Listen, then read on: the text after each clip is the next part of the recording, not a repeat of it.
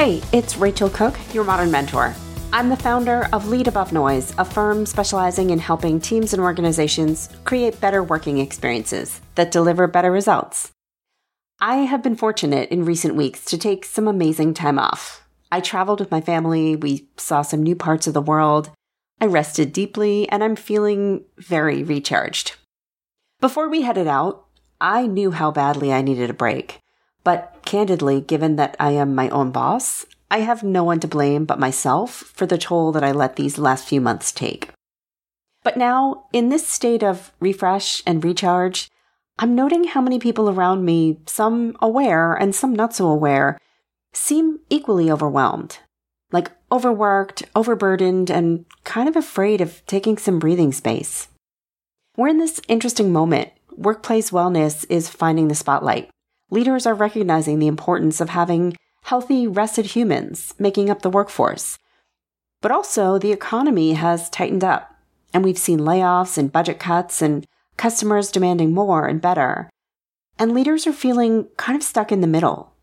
How do we maintain healthy workloads while meeting customer demands and while resources are constrained? There is, of course, no perfect answer.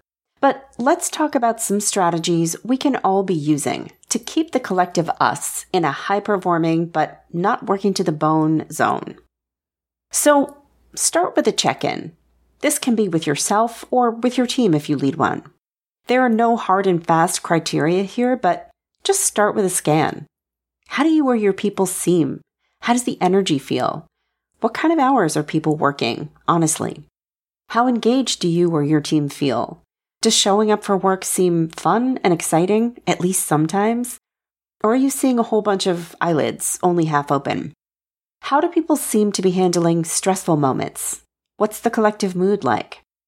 These questions and any others that feel important can really help you paint a qualitative picture of how you or your people are faring. In my experience, overworked people or teams tend to show up looking a little dull and tired, like they'd rather be anywhere but here. A little less creative, like everyone is just going through the motions without questioning or experimenting. A little less collaborative. Working together takes energy, and when our stores are low, we tend to isolate. We want to go it alone. A little less open to conversation, focused only on timelines and deliverables.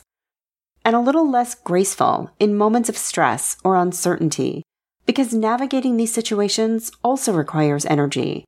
And when we're overworked, when something goes even slightly off the rails, we can't handle it. There aren't any formal measures. It's all relative to your normal.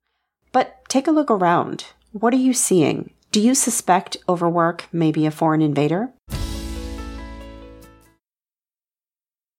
Next, take a hard look at your priorities. Because here's the thing. Often when I ask a leader which priorities matter most, they say, well, all of them. And I say bleep, because that is not an option. When I ask them to force rank the priorities, that's when we get somewhere. And I ask them to imagine just crossing off the bottom one, just for now. If you achieve all but that one I ask them, would your team still have achieved success? And it's nearly always a yes. A priority on its own will always seem essential. The key is relativity. Being a leader in today's world is all about making choices, managing tensions. The right question isn't, is this important? But rather, the better questions are, is this the most important? Is this as important as all the others? Is it important enough to risk the health of my team? And what would the honest consequence be if we crossed off or even just postponed this one? If you can't find a way to make any adjustments at all, then a bit of tough love, you are not thinking critically enough about the big picture. Next, get crafty and make real choices. Priorities ultimately translate into work. So if a priority is to enhance customer service, for example, the work might include things like reviewing a month's worth of customer feedback or reviewing standard operating procedures in search of new efficiencies. When you or your team is overworked, basic math states you have a few options, and ignoring the problem is not one of them. Your options are do fewer things more creatively or efficiently, do things to a lesser degree of perfection, do things over longer stretches of time, or do things leveraging the help of others beyond just your team. At least, these are the options that come up for me. So set aside some time with yourself or your team and start exploring. Is there anything on your to-do list that can be crossed off or postponed even for a hot minute? Before you say no, really challenge yourself. Or what about streamlining how you're getting certain things done? Like, instead of reading all the customer feedback from last month, can you start with 20% of it and look for patterns? Or when you're writing up the report to share your findings, can you choose and highlight a few key data points without crunching and analyzing everything? Or can you choose just one process or program to focus on enhancing? Or has another team undertaken something even a little bit similar? And can you borrow their insights or a dashboard they've created to move you from square zero to two? We, the royal we tend to bring an all-or-nothing mindset into the workplace.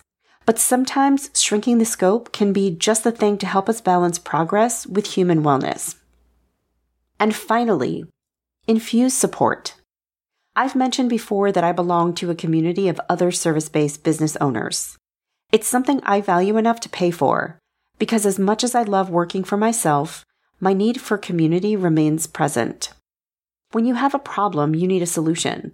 But also, sometimes just knowing you're not the only one experiencing a problem can offer a spot of relief. Plus, being part of a community gives you access to lots of brains all striving to solve that problem. More ideas, more places to test your hypotheses. And I think this model works beautifully in the workplace. Leaders, if you're having trouble solving the overwork problem for your team, then create a forum just for them, where they can discuss their challenges, support each other, and maybe come up with a few ideas that you hadn't thought of.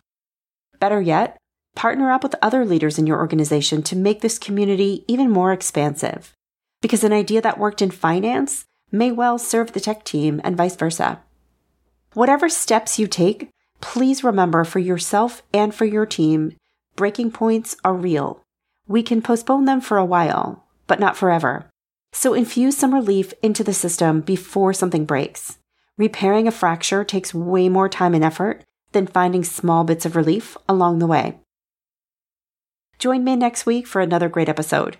Until then, visit my website at LeadAboveNoise.com if your organization is looking to dial up its employee experience or deliver some leadership development that activates change. You can follow Modern Mentor on Apple Podcasts, Spotify, or wherever you listen to podcasts. Find and follow me on LinkedIn. Thanks so much for listening and have a successful week.